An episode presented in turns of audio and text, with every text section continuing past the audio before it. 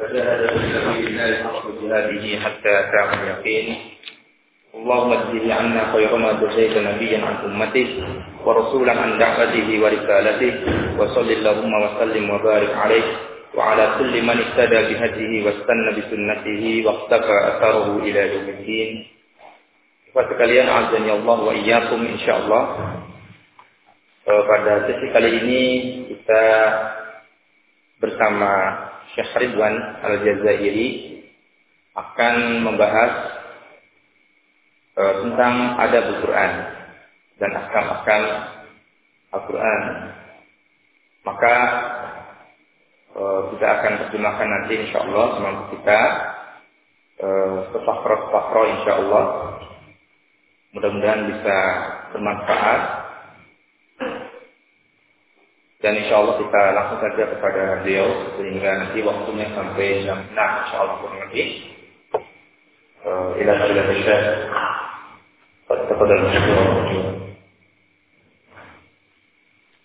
Assalamualaikum warahmatullahi wabarakatuh.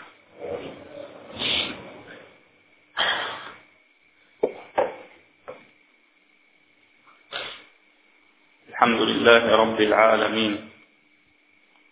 Salatu wassalamu ala ashrafil anbiya wal mursalin. Ya ayyuhan nasu ittaqu rabbakum alladhi khalaqakum min nafsin wahidah wa khalaqa minha zawjaha وبث منهما رجالا كثيرا ونساء واتقوا الله الذي تساءلون به والأرحام إن الله كان عليكم رقيبا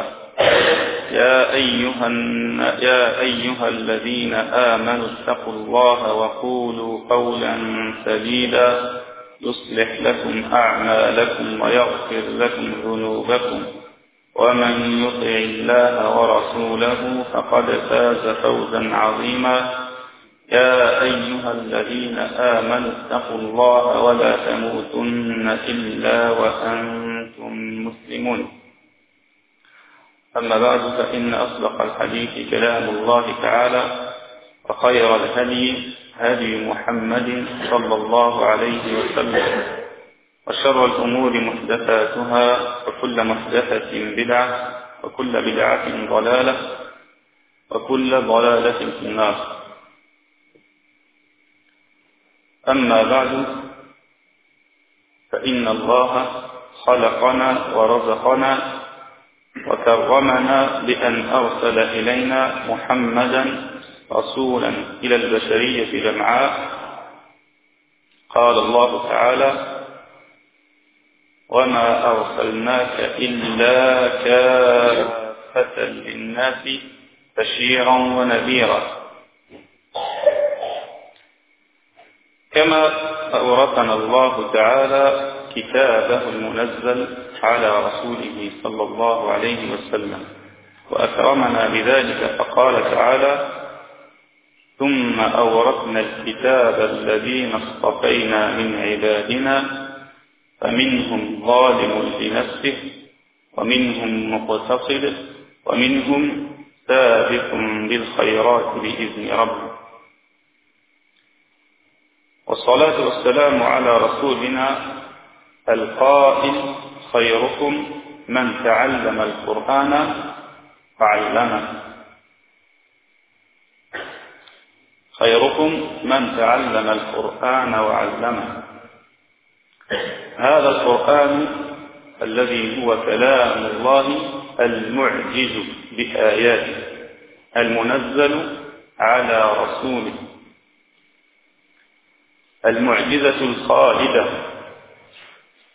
قال الرسول عليه الصلاة والسلام ما من نبي من الأنبياء إلا وأوتي ما عليه آمن البشر ما من نبي من الأنبياء إلا أوتي ما مثله آمن عليه البشر وإنما كان الذي أوتيته وحيا أوحاه الله إلي فأرجو أن أكون أكثر تابعا يوم القيامة. أي أن الله عز وجل أرسل الرسل إلى أقوام كثيرين، ولكل رسول معجزات، فكانت معجزة موسى عليه السلام ما انتشر في قومه من السحر والكهانة، فآتى الله موسى عليه السلام ما يبطل هذه الأكاذيب. وكانت معجزة عيسى عليه السلام أنه يداوي المرضى.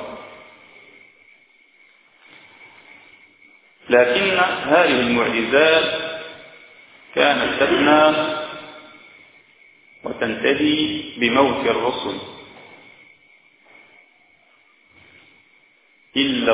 إلا محمدا صلى الله عليه وسلم فقد آتاه الله المعجزة الخالدة التي تبقى ما بقيت البشرية على وجه الأرض، ألا وهو القرآن كلام الله عز وجل. ورسول عليه الصلاة والسلام يقول: وإني لأرجو أن أكون أكثر تابعا يوم القيامة. أي أن الرسول عليه الصلاة والسلام يرجو من الله أن تكون أمته أكثر الأمم.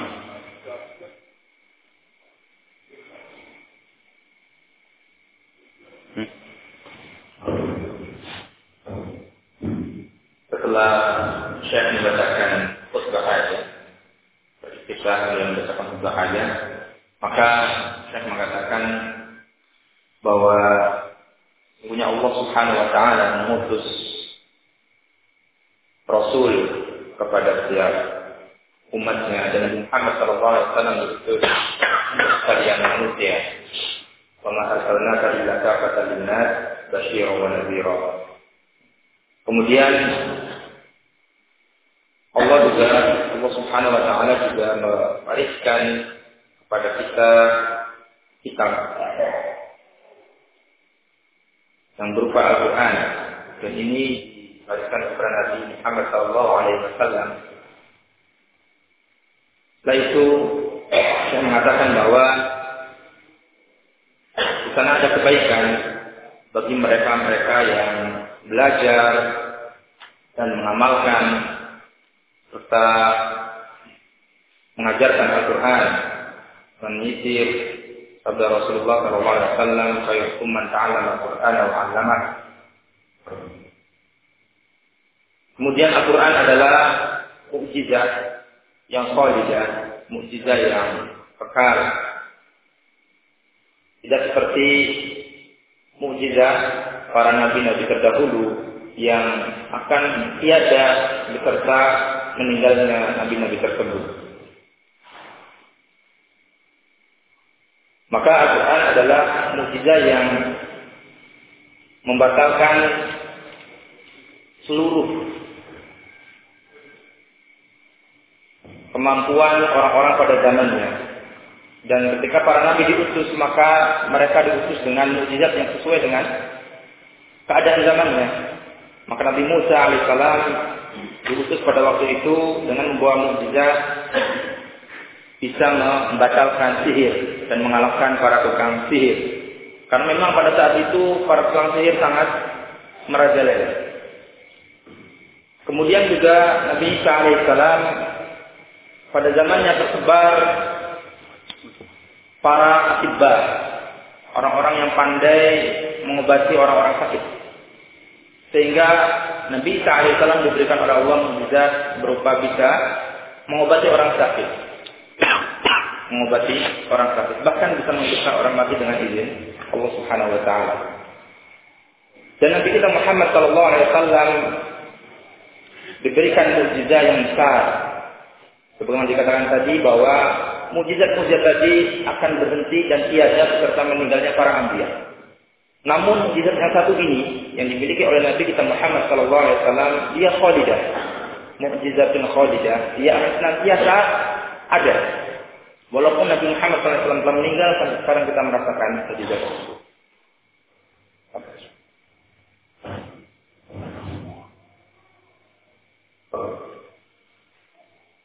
وكما أن الله أنزل هذا القرآن فقد أمرنا بتلاوته وحفظه والتعبد به.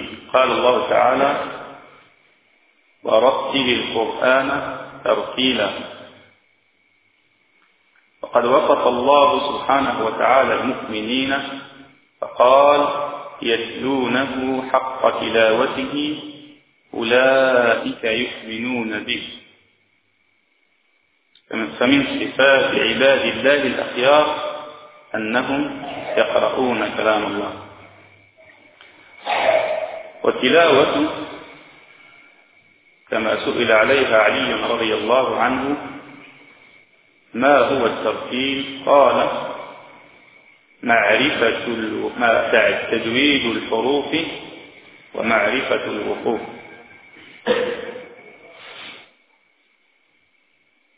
فالترتيل تعليمه وتعلمه واجب عين على كل من أراد أن يقرأ كلام الله تعالى.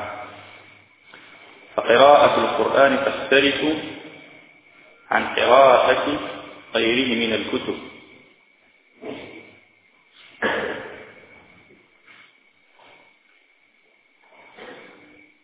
قال رسول الله صلى الله عليه وسلم: من أحب أن يسمع القرآن غضا طريا فليقرأ على قراءة ابن أم عبد. وابن أم عبد هو عبد الله بن مسعود رضي الله عنه، قال له رسول الله صلى الله عليه وسلم: لقد أوتيت مزمارا من مزامير آل داود.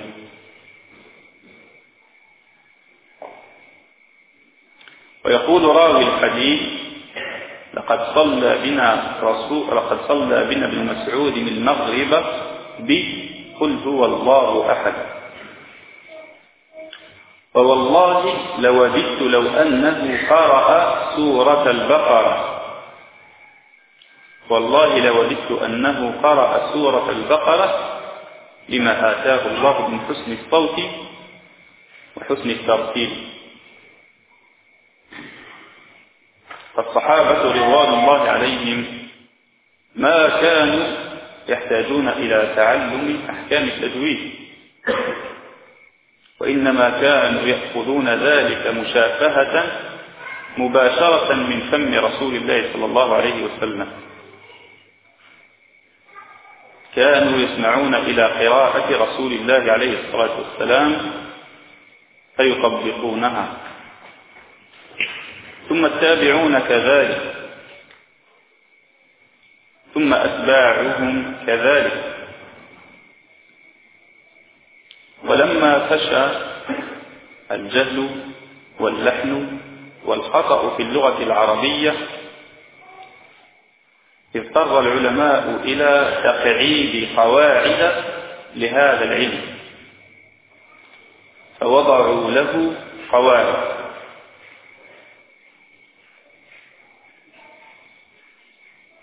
ومن أول الأمور التي يجب أن تعلم في أحكام التجويد المبادئ العشرة.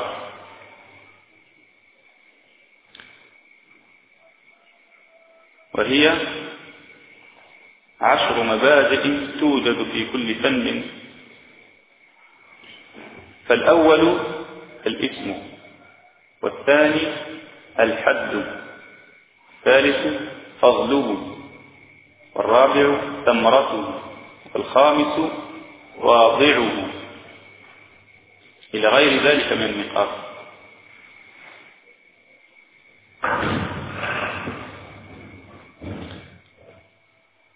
فالنقطة الأولى اسمه، وهو علم التجويد. التجويد هو تحسين الشيء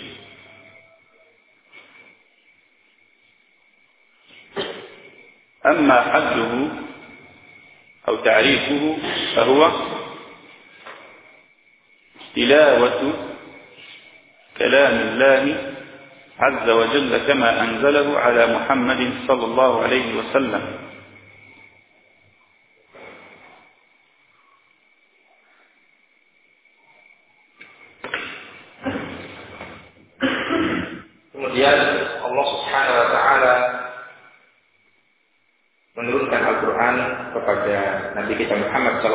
dan memerintahkan kepada kita untuk membacanya, untuk mentilawahnya, untuk mentadaburinya. Allah Ta'ala berfirman, "Warattilil Qur'ana tartila." Yatlunahu haqqa tilawatihi. Kemudian saya juga mengatakan bahwa dalam menghadapi Al-Quran, tadabbur Al-Quran, kita harus bersama dengan tajwid, bersama dengan tajwid, tidak bisa tidak. Nah, Al-Quran adalah mukjizat yang mempunyai kekhususan. Ada tata cara membacanya. Maka bagi orang Muslim hendaknya untuk mengetahui tentang tajwid Al-Quran. Yang dinamakan dengan tajwid adalah atau dinamakan dengan tartil adalah tajwidul huruf wa ma'rifatul wuquf. Jadi membaguskan huruf dan mengetahui waqaf.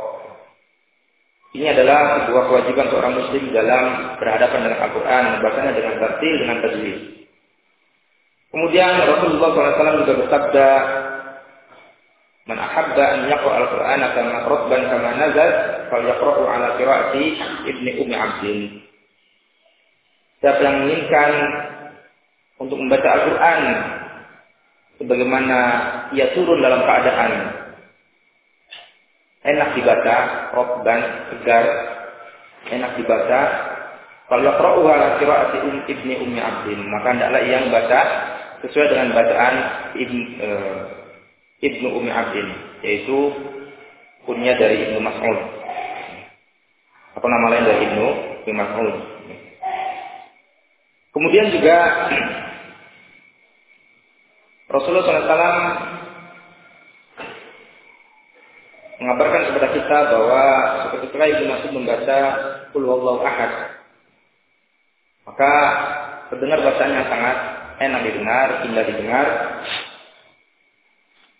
Apalagi jika dia membaca surah Al-Baqarah yang panjang, mesti akan bisa memberikan tadabbur kepada kaum muslimin yang mendengar. Kemudian saya mengatakan bahwa para sahabat dahulu mereka tidak membutuhkan tajwid. Maksudnya kita harus mempelajari tajwid. Karena pada saat itu mereka langsung belajar Al-Quran, mendengarkan Al-Quran langsung dari lisan Rasulullah SAW yang mulia. Dan kita tahu bahwa lisan Rasul SAW, lisan yang fasih, musyafahatan, mereka belajar secara talaqi berhadapan dengan Rasulullah sehingga mereka tidak ada kesalahan sama sekali. Kalau ada salah langsung dibetulkan oleh Rasul. Dan mereka adalah orang Arab yang fushah, sehingga pada saat itu belum tercampur dengan lahan, dengan luga-luga yang amiyah dan seterusnya. Bertugas seharusnya para tabi'in, mereka juga tidak membutuhkan itu, ya, karena mereka masih asli secara bahasa. Jadi mereka membaca Al-Quran, mentilawah Al-Quran dengan sangat baik. Begitu juga asba'ut tabi'in, mereka juga keadaannya demikian. Mereka belum membutuhkan hal itu, karena mereka mewarisi bacaan para tabi'in dan para sahabat. Kemudian setelah datang generasi berikutnya,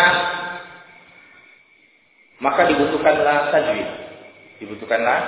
Setelah tersebar lahan, ya, setelah tersebar lugo-lugo, amiyah dan seterusnya, maka dibutuhkanlah tajwid untuk membaca Al-Quran sehingga tidak salah di dalam membaca Al-Quran. Dan di sana dalam ilmu tajwid ada mabadi asyrah, ada 10 dasar. Dan ini juga dimiliki oleh fan ataupun oleh disiplin ilmu yang lain. Di antaranya adalah al-ismu, yaitu nama. Orang belajar ilmu harus mengetahui ini ilmu apa. Kemudian al-haddu, juga harus mengetahui takrifnya. Apa takrifnya? Apa takrif tajwid? Atau ilmu tajwid? Kemudian fadluhu, apa fadilahnya? Kemudian samrotuhu, apa buahnya? Pelajari ini, kaji ini. Kemudian wazihuhu, siapa letaknya? Yang pertama kalimat, menulis dan mengarang ini dan seterusnya. Kemudian tajwid sendiri secara bahasa adalah tahsinul syai', yaitu memperbagus, memperindah sesuatu. Sedangkan tajwid secara definisinya tilawatu kalamillahi azza wa jalla kama anzalahu ala Muhammadin sallallahu alaihi wasallam, yaitu membaca Al-Quran, membaca kalamullah azza wa jalla sebagaimana diturunkan kepada Nabi Muhammad sallallahu alaihi wasallam.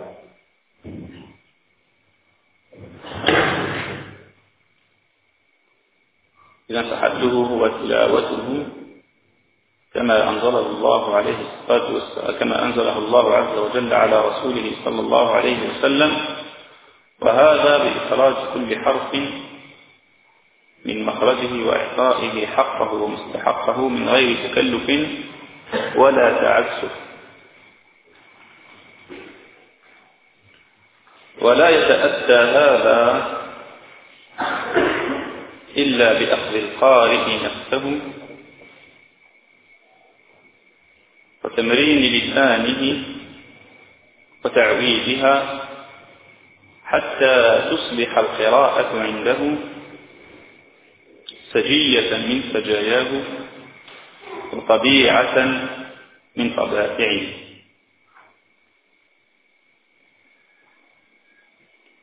قال الله تعالى: ورتل القرآن ترتيلا.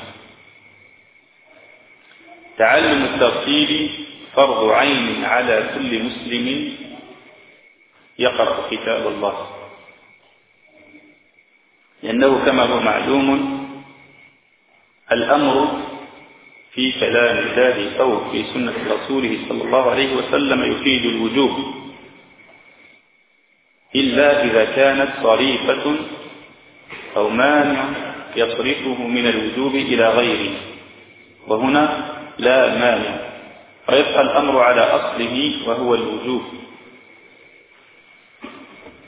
قال الله تعالى: ورتل، خاطب شخصا واحدا، وليس ورتلوا، فهو فرض عين على كل مسلم. على كل مسلم يجب عليه أن يتعلم القراءة السليمة. أما تعلم القراءات فهذا فرض كفاية، إذا قام به بعض الناس يسقط وجوبه أو يسقط التكليف عن الباقين. قال الإمام أبو عمرو الداني: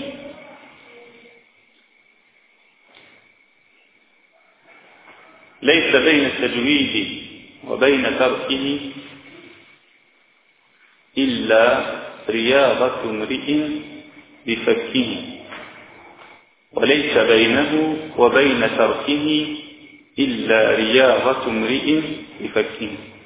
قال الإمام الجزري رحمه الله تعالى: الأخذ بالتجويد حتم لازم، من لم يجود القرآن آثم، لأنه به الإله أنزل وهكذا منه إلينا وصل، أي بهذا التجويد أنزل الله القرآن ومن رسولنا عليه الصلاة والسلام وصل إلينا هذا التجويد، وصل إلينا هذا القرآن، فيجب على كل مسلم أن يتمرن ولو كان يظن أن بعض الأحكام تصعب عليه، فبمجرد التمرين والمعاودة تسهل عليه هذه الأمور. ثالثا ثمرة أو ثمرة معرفته، ما الفائدة من معرفة ذلك؟ إن كلام الله عظيم، ولعظم شأنه يجب أن يصان اللسان عن الخطأ فيه، ولعظم أمره يجب أن يصان اللسان عن الخطأ فيه. يجب على المرء أن يتعلم هذه الأحكام لكي لا يخطئ في كلام الله، فهذه ثمرته. رابعا فضل هذا العلم، هو علم شريف. لماذا؟ لأنه يتعلق بأشرف كلام أنزل على أشرف بشر،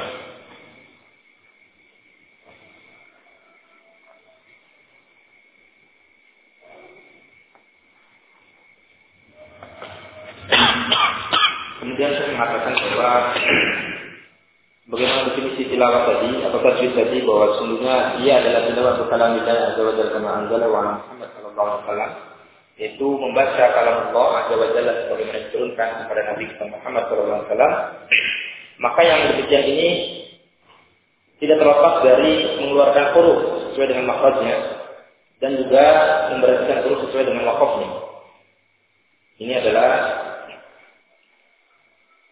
tilawah atau tajwid sendiri, sehingga harus jika seorang baca Al-Quran maka makharijnya harus diperhatikan dan juga waqaf-waqafnya diperhatikan. Allah Ta'ala berfirman waratilil Quran tartila, dan tartillah Al-Quran dengan benar-benar tartil, baca Al-Quran dengan benar-benar tartil. Dan kemudian membaca Al-Quran dengan tartil, dengan tajwid ini adalah hukumnya fardhu ain, wajib bagi setiap muslim. Ketika membaca Al-Quran maka perhatikan kaidah-kaidahnya, tidak asal bunyi. Dan perintah di sini, kata-kata waratilil Quran adalah perintah bil amr, yang dalam kaidah usul fiqh disebutkan al amru lil wujub. Ya, bahwa amr itu menunjukkan sesuatu yang wajib, perintah pada dasarnya menunjukkan sesuatu yang wajib di sini. Selagi tidak ada hal lain yang memalingkan dari perintah yang wajib kepada yang lain wajib.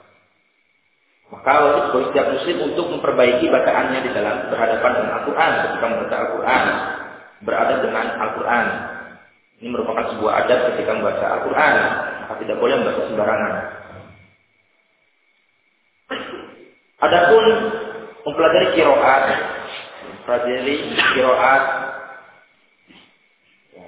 hukumnya fardu kifayah. Kalau tadi membaca Al-Qurannya dengan tartil hukumnya fardhu ain, sedangkan mempelajari qiraatnya dan seterusnya itu fardhu kifayah. Maka jika ada sebagian kaum muslimin yang telah pelajarinya, maka gugur kepada yang lainnya. Tidak wajib bagi setiap yang tidak mempelajarinya, cukup ketika ada bagian yang mempelajari. Beda ketika kita membaca Al-Qur'annya, maka pelajari Al-Quran dengan benar, dengan tartil, dengan tajwid adalah fardhu ain. Sedangkan pelajari qiraatnya, berbagai macam qiraatnya adalah fardhu kifayah. Kemudian saya mengatakan menyitir tadi sebuah bait dari Imam Al-Jazari, al-aqdu bitajwid haqqun najimun padam zalil Qur'an is'atim lam yujawwid al-Qur'an atim man lam yujawwid al-Qur'an atim fal aqdu bitajwid haqqun najimun man lam yujawwid al-Qur'an atim. Maka di sini Imam Al-Jazari mengatakan mengambil tajwid dalam baca Al-Quran adalah sebuah hatmun lazim yang tidak bisa ditawar-tawar lagi, sebuah kewajiban bagi setiap muslim. Maka siapa yang tidak bertajwid ketika berhadapan dengan Al-Quran, ketika membaca Al-Quran, maka dia berdosa. Kemudian juga wajib bagi setiap muslim untuk mempelajarinya, melatih lisannya di dalam berinteraksi dengan Al-Quran, walaupun terasa baginya adalah sebuah kesusahan. Ya. Kalau mungkin di kita ada kata bisa kan terbiasa. Mungkin mereka yang lisannya belum bisa mencatat Al-Quran dengan baik, mungkin karena tidak terbiasa. Maka wajib kepada seorang muslim untuk mencatat Al-Quran walaupun itu berat, walaupun itu susah. Karena perdoaan tadi, maka dia harus membiasakan diri. Kemudian yang ketiga adalah samratuhu, buah dari ilmu ini, ilmu tajwid. Bahwa kalamullah azim, bahwa firman Allah adalah agung. Ya. Disebabkan karena keagungan firman Allah Subhanahu wa taala ini, maka hendaklah muslim ketika membacanya hendaknya berhati-hati, jangan sampai salah membacanya. Karena yang dibaca ini bukan kalam sembarangan, tetapi kalamullah. Wa inna khairal kalami kalamullah. Sebaik-baik perkataan adalah perkataan Allah. Maka jangan sampai kita salah membacanya. Maka hendaklah bagi seorang muslim untuk mempelajari ahkam-ahkam Al-Quran dan seterusnya. Ini samrohnya, ini buahnya. Kemudian yang keempat adalah fadluhu, fadilah ilmu ini. Wah, ini adalah ilmu yang mulia. Bagaimana tidak, ilmu ini berkaitan langsung dengan semulia-mulia perkataan yang diturunkan kepada semulia-mulia manusia. Ini adalah fadilah ilmu tajwid. Ilmu tajwid adalah ilmu yang mulia karena berkaitan langsung dengan semulia-mulia perkataan yang diturunkan kepada makhluk yang paling mulia.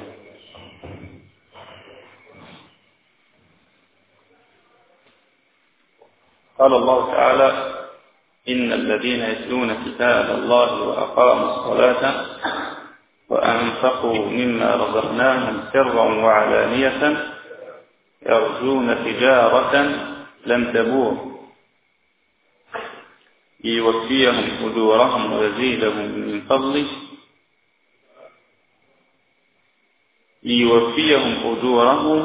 ويزيدهم من فضله هذا جزاء من الله ومن الناس ومن المسلمين يرجون تجارة لن تبور تجارة لا فيها خسارة ليس فيها خسارة من هم هؤلاء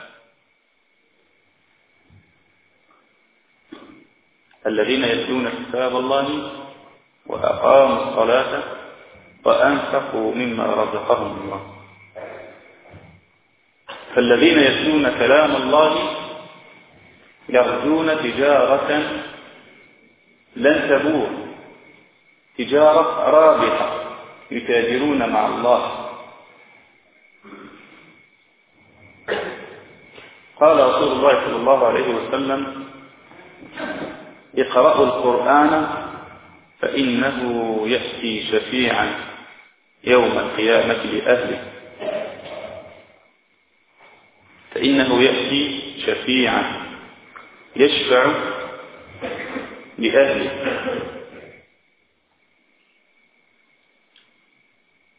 كما جاء في الحديث أن الصيام والقرآن يأتيان إلى المسلم في قبره واحد في رأسه والثاني في رجله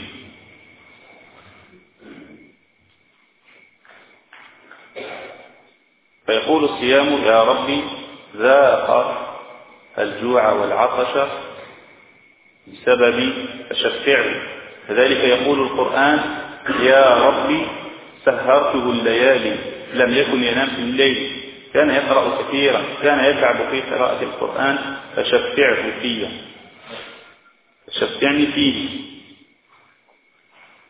فشفعني فيه فالقرآن يشفع لأهله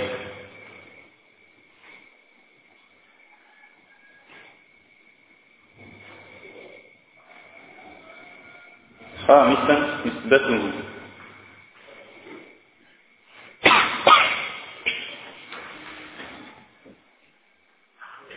وهو التباين أي أنه متباين عن باقي العلوم أي علم قائم بذاته لا يحتاج إلى علوم أخرى سادسا واضعه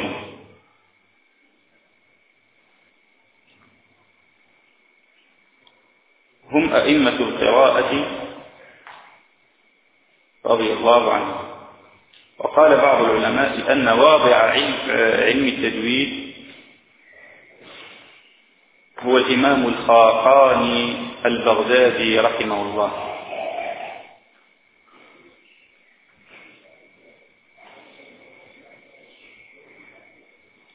الإمام الشوقاني البغدادي رحمه الله. الإمام الشوقاني كان أبوه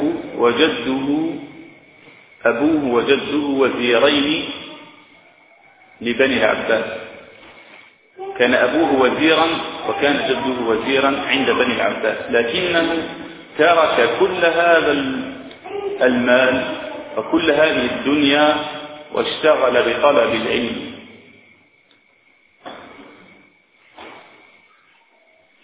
واشتغل بطلب العلم حتى أصبح من كبار العلماء في علم التجويد.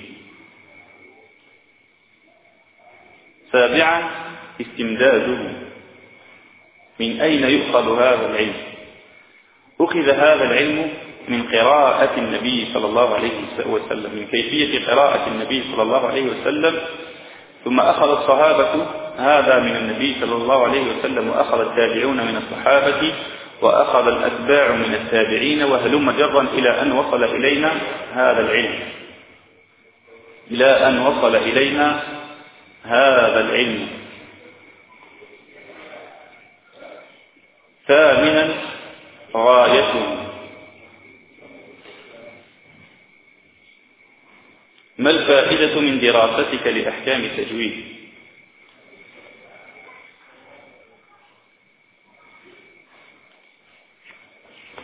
الفائدة أنك لا تخطئ في كلام الله، فتنال بذلك الظفر بما أعده الله لعباده الصالحين.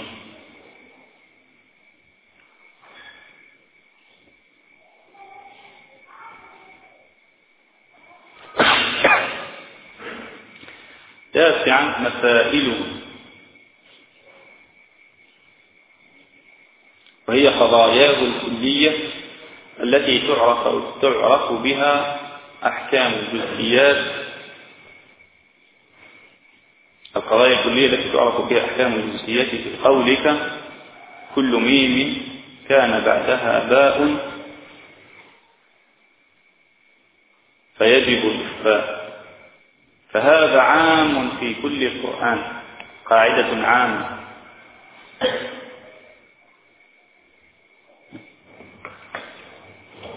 Kemudian dia mengatakan bahwa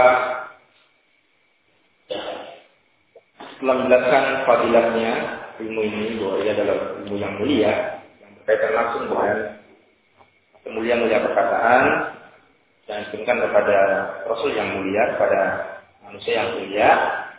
Maka Indonesia mengatakan bahwa membaca Al-Quran termasuk merupakan tijarah sabuk, itu perniagaan yang tidak akan merugi.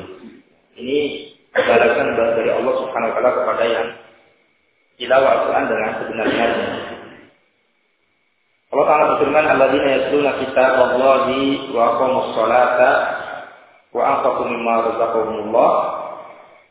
Maka di sini termasuk ya, Allah akan membalas ya, karena adalah orang-orang yang membaca Al-Quran, kitab Allah, menunaikan sholat dan menafkahkan, menginfakkan sebagian rezekinya. Ini termasuk tiga orang tabur, yaitu perniagaan yang tidak ada ruginya. Maka Nabi sendiri sallallahu alaihi wasallam bersabda: "Iqra'ul Qur'an fa innahu ya'ti syafi'an li ahlihi." Bacalah Al-Qur'an karena sesungguhnya Al-Qur'an ini akan datang kepada ahlinya, kepada pembacanya, kepada yang tadabburinya sebagai syafi', sebagai penolong, sebagai yang memberi syafaat. Kemudian saya juga sebutkan bahwa di sana ada puasa dan saum, dan Al-Qur'an ini dua-duanya dalam memberikan syafaat kepada pelakunya, kepada yang mencintainya, kepada yang mengamalkannya, kepada yang mentadaburinya. Maka puasa berkata, saum berkata kepada Allah Subhanahu wa taala: "Ya Rabbi, wahai Rabbku, aku telah menahan orang ini," yaitu orang yang melaksanakan puasa, "dari perkataan-perkataan jelek dan segala hal yang berkaitan dengan syahwat ketika dia melaksanakan puasa. Maka jadikanlah aku memberi syafaat kepadanya."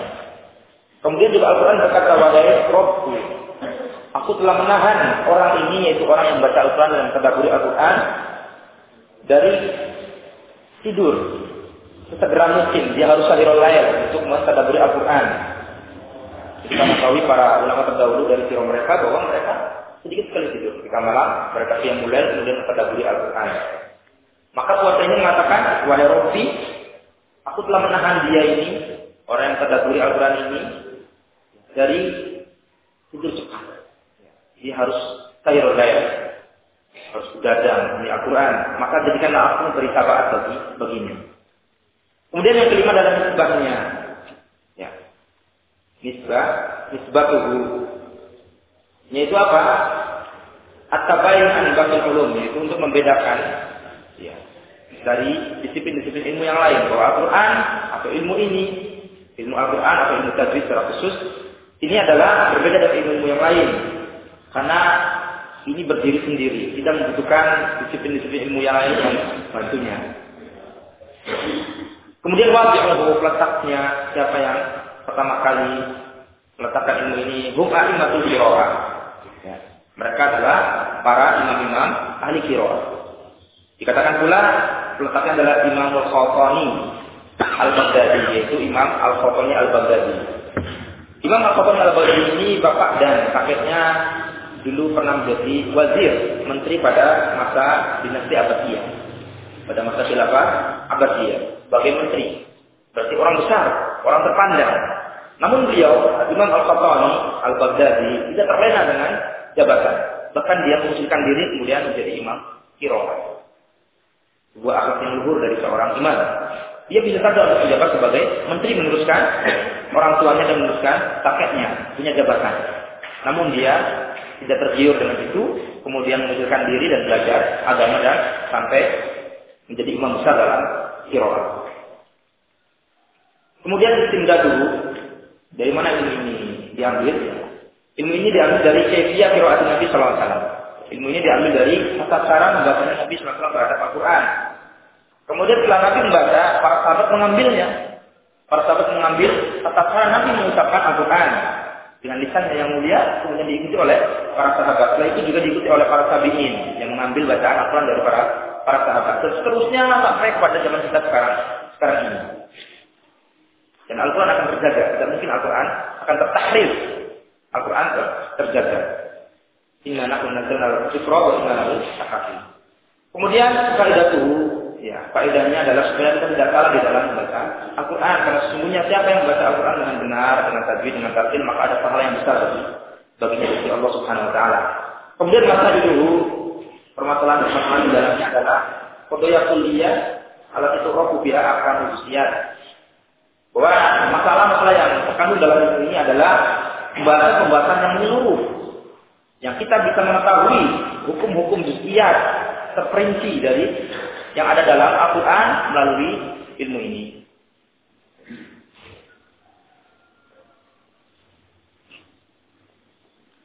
أما عاشرا فهو حكمه وكما قلنا واجب عين على كل مسلم يقرأ كلام الله تعالى فهو بحاجة إلى ذلك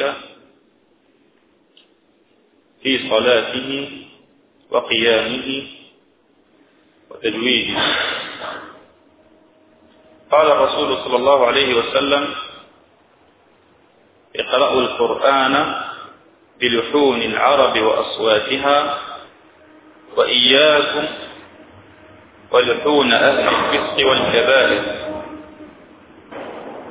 قال صلى الله عليه وسلم: اقرأوا القرآن بلحون العرب وأصواتها وإياكم ولحون أهل الفسق والكبائر فإنه سيجيء أقوام بعدي يرجعون القرآن ترجيع الغناء والرهبانية والنوح لا يتجاوز حناجرهم مفتونة قلوبهم وقلوب من يعجبهم شأنهم مفتونة قلوبهم وقلوب من يعجبهم شأنهم. ومن الأمر الشائع في هذه الأيام كثرة تلحين القرآن واهتمام الناس باللحن أكثر من اهتمامهم بالقرآن يعجبهم صوت القارئ وأداؤه ولو كان يخطئ في أحكام القرآن وهذا كثير في هذه الأيام. قال صلى الله عليه وسلم ليس منا من لم يتغنى بالقرآن. التغني بالقرآن هو قراءته على لحون وأصوات العرب كما قال صلى الله عليه وسلم. وليس التغني بالقرآن أن يكون على إيقاعات موسيقية أو ما يشبه الموسيقى والغناء، لأن الفائدة من تعلم أحكام التجويد كما قلنا صون اللسان عن الخطأ، والفائدة من قراءة القرآن ليس فقط مجرد القراءة والحسنات، لا. قال الله تعالى أفلا يتدبرون القرآن أم على قلوب أقفالها. أفلا يتدبرون القرآن أم على قلوب أقفالها. فالغاية من ذلك وتدبر كلام الله وفهمه، تدبر كلام الله وفهمه. رب حامل للقرآن والقرآن يلعنه، وإن كان بعض الناس يظنه حديثا وليس بحديث، هو ليس بحديث. رب حامل للقرآن والقرآن يلعنه. ما معنى هذا؟ أن من الناس من يحفظ كلام الله ولا يعمل بما فيه ويخالف ما فيه من أحكام.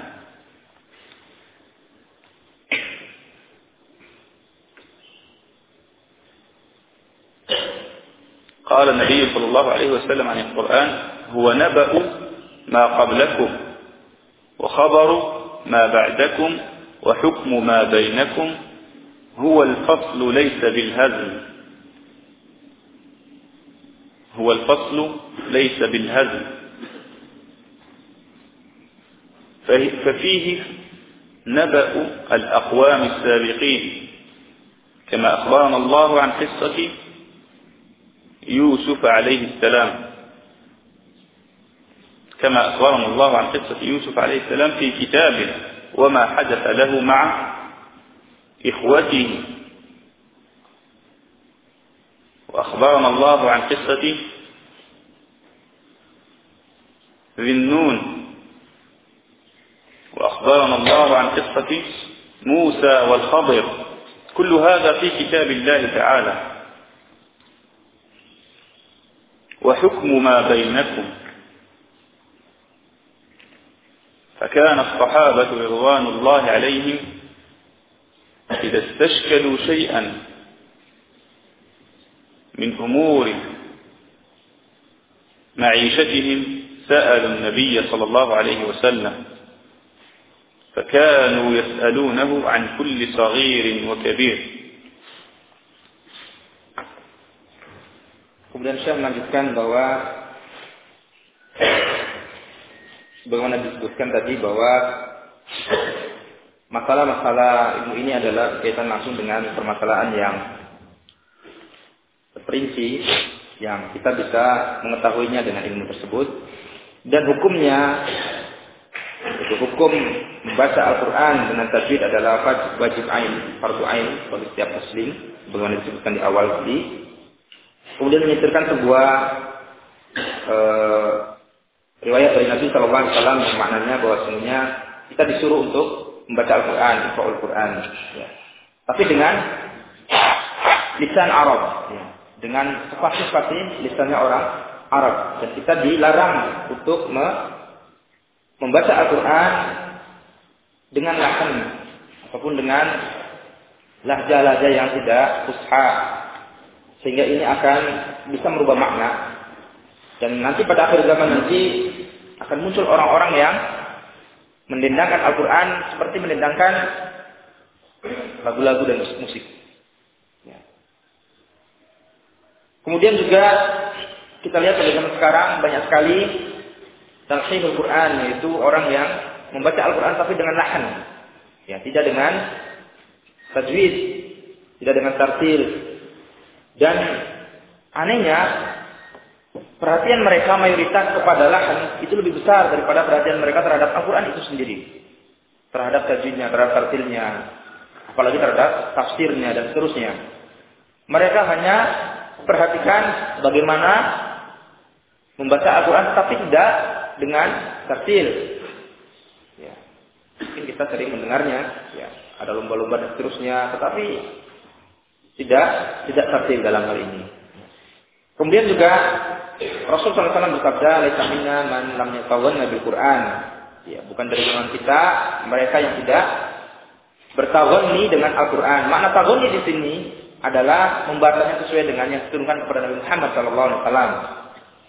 Jadi makna tawanni, ya, bernyanyi-nyanyi dengan Al-Quran, bukan seperti yang kita dengar sekarang oleh sebagian manusia, sebagian kaum muslimin yang bertakwanya Al-Quran tapi tidak sesuai dengan apa yang diturunkan kepada Nabi Muhammad sallallahu alaihi wasallam. Jadi makna yang takwanya di sini adalah membacanya sesuai dengan yang diturunkan kepada Nabi Muhammad sallallahu alaihi wasallam, yang kemudian dinukil oleh para sahabat, para tabi'in sampai kepada masa kita sekarang ini oleh a'immah, dinukil oleh para a'immah. Ya, bukan seperti yang dikatakan oleh sebagian orang, membaca Al-Quran seperti melakukannya seperti melakukan nyanyi-nyanyian. Seperti melakukan nyanyian yang tidak berfaedah. Kemudian ayat Al-Quran di sini ada tujuan. Ya. Ketika kita berinteraksi dengan Al-Quran, ya, beliau menyetir sebuah ayat. Afala yatadabbaruna Al-Quran am ala qulubin aqfaluha. Apakah mereka tidak mentadabbur Al-Quran atau ya, hati mereka tertutup, terkunci, tergembok? Nah ini, maka mereka yang baca Al-Quran, ya, tujuannya jelas, supaya bisa mentadaburi Al-Quran. Ya. Maka tadabbur ini maknanya luas sekali, ya, tidak sekedar membaca, namun juga kita harus berusaha untuk mempelajari bahasa Arab itu sendiri, karena memang itu adalah bagian daripada Al-Quran, bahasa Al-Quran. Bagaimana mungkin kita bisa memahami Al-Quran dengan baik dan benar tanpa bahasa Arab? Maka ya, secara pribadi kita berbasis kepada kita sendiri dan ikhwan sekalian, semarlah kita mempelajari bahasa Arab, ya, tidak kenal waktu dan usia, kan? Lalu kita masih ada waktu untuk mempelajarinya, kita pelajarinya. Untuk apa? Untuk mengenal lebih terhadap Al-Quran. Dan Al-Quran tanpa bahasa Arab tidak mungkin kita mencapainya dengan baik. Maka disebutkan oleh sebagian imam bahwa tidak sampai pada derajat sempurna keimanan sampai kita bisa menguasai bahasa Arab dan kita bisa mentadabburi Al-Quran dengan bahasa Arab tersebut, bukan membaca terjemahannya. Bukan membaca terjemahannya. Sedikit tambahan, Syekh Muhammad Syakir rahimahullah taala yang mengharamkan terjemahan Al-Quran ini.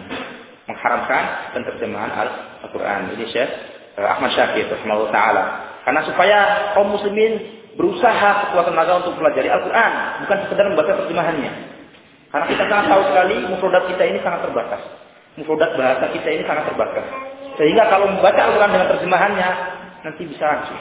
Maka kita kembali kepada bahasa Al-Quran itu sendiri, yaitu bahasa Arab, membuka tafsir para ulama yang itu berbahasa Arab. Maka wajib bagi kita untuk pelajari bahasa Arab.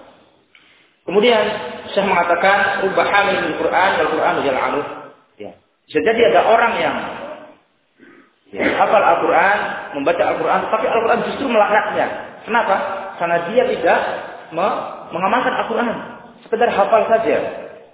Sekedar hafal saja, sekedar membaca saja. Kita ingat dalam sejarah bagaimana kaum Khawarij, mereka para ahli qiraat.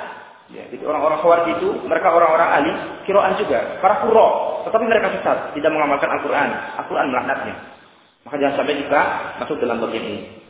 Kemudian juga dikatakan bahwa Al-Quran ini adalah naba'ul qawmi qoblakum. Bahwa Al-Quran adalah di dalamnya ada kabar kaum belum kita. Ya. Kita mengetahui dalam Al-Quran ada kisah Yusuf alaihissalam serta para saudara-saudaranya. Kita mengetahui dalam Al-Quran ada kisah Musa dengan Nabi Khidir alaihissalam. Kita mengetahui di sana ada kisah Ibn Nun. Kemudian juga wa hukmu bainakum, dan Al-Quran juga adalah di dalamnya terdapat hukum-hukum yang terjadi di antara kita. Maka para sahabat ketika mendapati permasalahan, ya maka dia akan menanyakannya kepada Nabi Muhammad SAW tentang hukum tentang permasalahan tersebut. Nah, ini yang bisa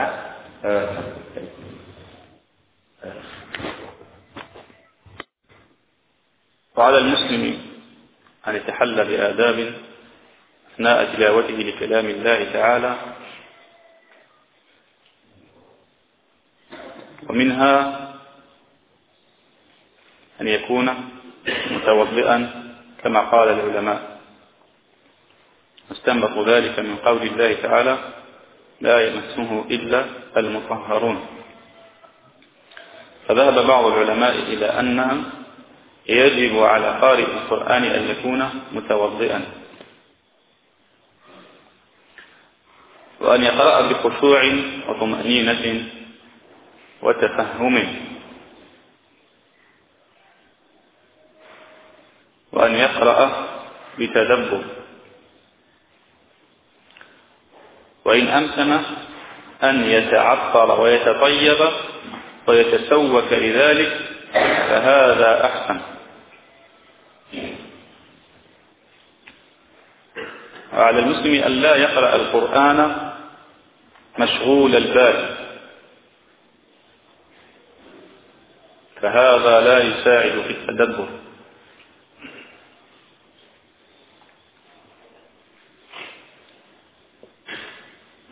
ومن الأمور التي تساعد في تدبر القرآن وفهمه تعلم اللغة العربية. قرآنا عربيا غير ذي عوج، إنا أنزلناه قرآنا عربيا. فبسبب عدم تعلم المسلم للغة العربية قد يخطئ في كلام الله تعالى، كقول الله تعالى: إنما يخشى الله من عباده العلماء. الآية تقول: إنما يخشى الله من عباده العلماء، فإذا أخطأ الإنسان وقرأ إنما يخشى الله من عباده العلماء فقد عكس المسألة وجعل الله هو الذي يخشى العباد وليس العباد الذين يخشون الله. ففي الآية تقديم وتأخير، إنما يخشى الله من عباده العلماء. الله مفعول به مقدم، والسبب في ذلك والفائدة من ذلك الحصر، أي أن العلماء خشيتهم لا تكون إلا لله، خشيتهم لا تكون إلا لله. كذلك أن أعرابيا سمع رجلا يقرأ: والسارق والسارقة فاقطعوا أيديهما جزاء بما كسبا نكالا من الله والله غفور رحيم. فقال الأعرابي: ليس هذا كلام الله، ليس هذا كلام الله.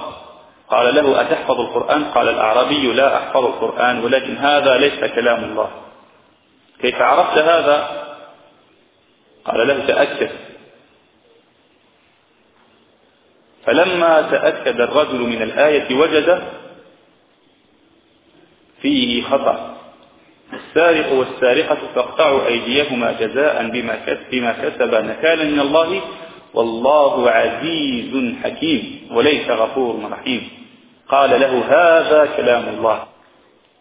لما هنا يوجد فاقطعوا يمما قبي عز فحقطع، عز فحقطع، لو غاق لم يقطع، يعني هو رحيم ويقطع. هذا الضر كلام، ليس فقط الحس تعزو كشف. هذا قال الصحابة رضوان عليهم: كنا من إيمان فلملموا القرآن نزداد إيمان، نزداد Umar bilam yubah.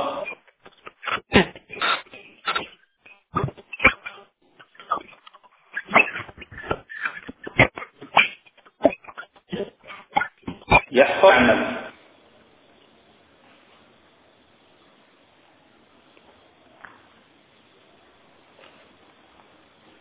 فعلى المرء أن يتدبر كلام الله ويستعين بالتدبر باللغة العربية وأن لا يجلس من الآداب أن لا يجلس في الأماكن التي فيها الصخب والضوضاء ومن لا يستمع إليه. ومن آداب قراءة القرآن قراءته بالليل كذلك،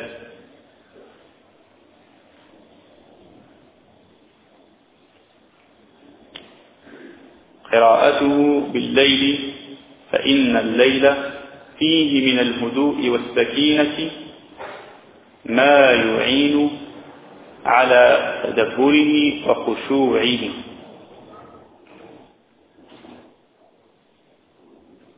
وفيه كذلك من إخلاص النية لله، حيث أنه لا يراه أحد ولا يسمع به أحد، بينه وبين ربه يقرأ القرآن وحده. عمل الليل فيه إخلاص كبير، ليس مثل عمل اليوم والنهار.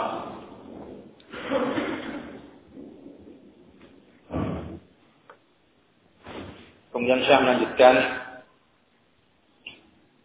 bahwa setelah dia menyebutkan tentang apa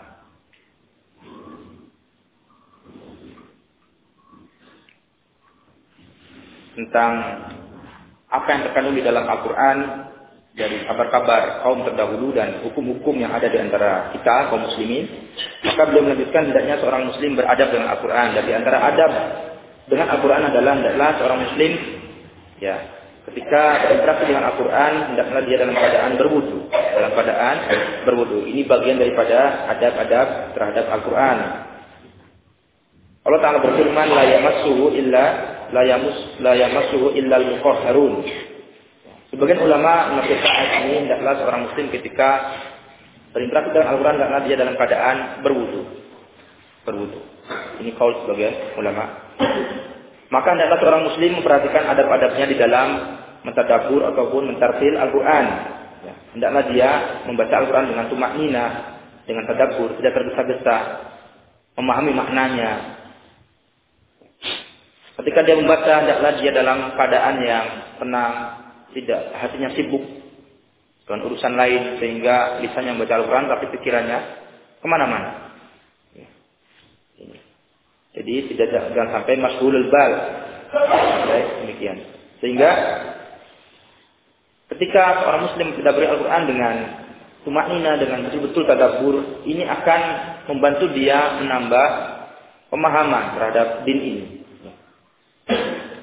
Maka di sini juga dibutuhkan belajar bahasa Arab untuk memahami Al-Quran, karena bahasa Arab ini adalah bahasa Al-Quran. Tidak bisa tidak, seorang muslim harus wajib bagi dia pelajari bahasa Arab supaya dia lebih mengenal Al-Quran, kandungan-kandungan Al-Quran, karena Al-Quran turun dengan bahasa Arab, bukan dengan bahasa selain Arab.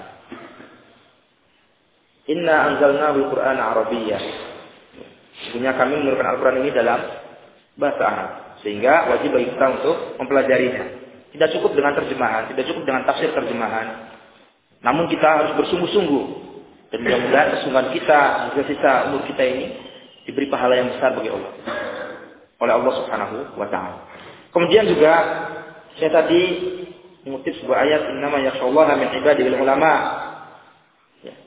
Innama yakhshallaha min ibadihi al-ulama. Siapa yang mengetahui Al-Quran dan bahasa Arab itu sendiri akan bisa membaca dengan baik. Allah dibaca. Innama yakhshallaha. Sesungguhnya yang takut kepada Allah hanyalah para ulama.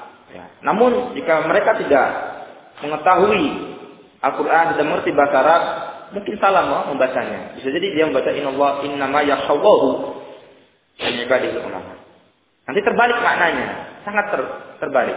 Sesungguhnya yang takut kepada para hamba hanyalah Allah. Dan ini bermasalah. Maka bahasa Arab adalah bahasa yang sangat penting untuk dibaca oleh kaum muslimin sehingga tidak kalah dalam baca Al-Quran. Ini salah satu contohnya. Jadi innama yakhshallaha min ibadihil ulama, bukan yakhshallahu. Jadi maf'ulnya didahulukan daripada fa'ilnya. Dan ini tidak bisa tidak kita harus mengetahui bahasa Arab. Kemudian juga saya menyebutkan bahwa di sini ada adatul hasr, innama, yang maknanya bahwa sesungguhnya ulama itu rasa takutnya hanya kepada Allah. Hanya kepada Allah. Ini yang dinamakan ulama. Jadi ulama adalah mereka yang rasa takutnya hanya kepada Allah. Jadi kepada yang lain dia tidak takut. Dia takutnya hanya kepada Allah. Maka di sini dibatasi dengan kalimat innama. Kemudian saya juga menyebutkan sebuah contoh yang lain. Wastariq wasariqatu faqta'u aydiyahuma jazaa'an bima kasaba nakalan minallah wallahu azizun hakim. Ya. Ketika dibacakan misalkan Allahu ghafurun rahim, maka ini tidak tepat sehingga ada orang Arab tadi yang mengatakan ketika disitirkan Allahu ghafurur rahim ini bukan Al-Qur'an. Bagaimana mungkin Allah menyebutkan bahwa pencuri laki-laki dan pencuri perempuan hendaklah dia dipotong kedua tangannya sebagai balasan atas perbuatan mereka dan balasan dari Allah Subhanahu wa taala. Kemudian disebutkan setelahnya adalah wallahu ghafurur rahim. Bagaimanapun Allah yang Maha Pengampun kemudian tidak mengampuni bahkan harus memotong tangan pencuri. Maka yang tepat adalah wallahu azizun hakim, dan Allah adalah Maha Kuasa, Maha Perkasa terhadap hamba-hambanya sehingga ia bisa berbuat apa saja terhadap hambanya sampai harus menghukum pencuri tadi dengan memotong kedua tangan. Wallahu azizul hakim. Tetapi Allah juga mengikat dengan kata-kata hakim. Allah bijak. Allah Maha Perkasa dan juga Allah bijak. Allah tidak mungkin mendolimi hambanya. Ini adalah salah satu contoh bagaimana kita mentadabburi Al-Quran. Mereka yang mentadabburi Al-Quran ngerti kalau ayat ini salah jika dibaca setelahnya wallahu ghafurur rahim. Jadi setelahnya adalah wallahu azizul hakim. Kemudian juga para sahabat mengatakan kun menata'alamul Qur'ana falam menata'alamul Qur'ana nazdadu imana. Para sahabat mengatakan kami atau kita mempelajari iman. Kemudian setelah kita mempelajari Al-Qur'an maka keimanan kita bertambah. Nazdadu imana. Di para sahabat itu bertambah imannya ketika mempelajari Al-Qur'an. Dan ini juga semestinya terjadi pada kita. Jangan sampai setelah mempelajari Al-Qur'an justru malah kita merasa kesusahan kemudian lari dari Al-Quran. Kemudian juga Umar bin Khattab radhiyallahu anhu, beliau tidak menyempurnakan Al-Baqarah, maksudnya hafalannya, sampai dia menghafal dengan betul-betul dan mengamalkannya. Mengamalkan apa yang dia hafal. Dan ini sebuah faktor yang sangat kuat mendukung hafalan. Mentadabburi Al-Quran ketika seseorang mengetahui ayat, membacanya, menghafalnya, kemudian mengamalkannya, insya Allah akan sangat kuat membekas pada dirinya. Beda dengan sekedar menghafal kemudian tidak diamalkan, maka akan menjadi bumerang bagi dirinya, akan menjadi hujjah alaihi. Kemudian di antara waktu yang baik untuk membaca Al-Quran adalah qira'atuhu billail, membaca Al-Quran dalam keadaan malam, ketika malam tiba. Kenapa? Karena pada malam itu terdapat al-hudu wa tuma'nina. Terdapat rasa tenang. Kita bisa tuma'nina. Bisa waqar. Bisa nyaman ketika membaca Al-Quran dalam keadaan lail. Dan kita bisa membaca Al-Quran semampu kita. Ketika malam. Ya, silahkan perpanjang membaca Al-Quran baik di dalam sholat ataupun di luar sholat. Dan kemudian juga membaca Al-Quran pada malam hari ini sangat menumbuhkan keikhlasan karena memang tidak dilihat oleh manusia. Beda ketika siang hari. Manusia banyak yang lalu lalang sehingga bisa terdengar, mungkin akan mengganggu keikhlasan seseorang. Sehingga membacanya pada malam hari ini sangat dianjurkan. Karena akan sangat membantu keikhlasan dalam membaca. Qala Rasulullah sallallahu alaihi wasallam, syaraful mu'mini qiyamuhu bil lail wa 'izzuhu istighna'uhu 'amma fi aydin nas. شرف المؤمن قيامه بالليل فقراءة القرآن ليلا تزيد المسلم شرفا لما يبعد في هذا الوقت المسلم عن الرياء والسمعة ونظر الناس إليه، فإنه يختلي بربه، وهذا دأب الصالحين. فالصالحون لو تقرأ تراجمهم وسيرهم تجد أنهم يقسمون وقتا من الليل لعبادة الله،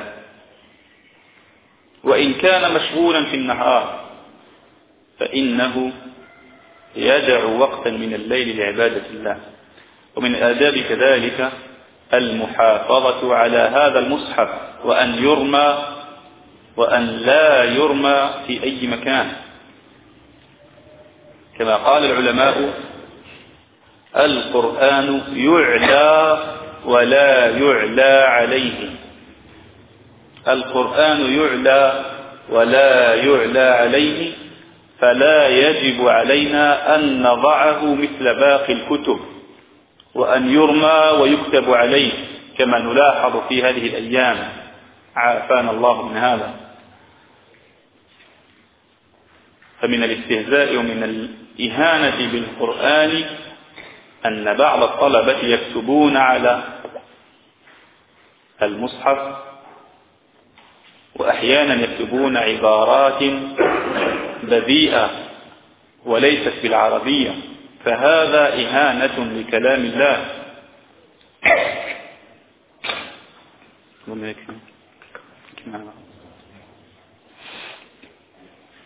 Kemudian Syekh melanjutkan, bahwasanya kemuliaan orang yang beriman adalah ketika dia menghidupkan malamnya, Dan juga izzah seorang yang beriman ini adalah ketika dia merasa cukup dari apa yang ada pada manusia. Dia merasa qanaat terhadap rezeki yang Allah tentukan kepadanya.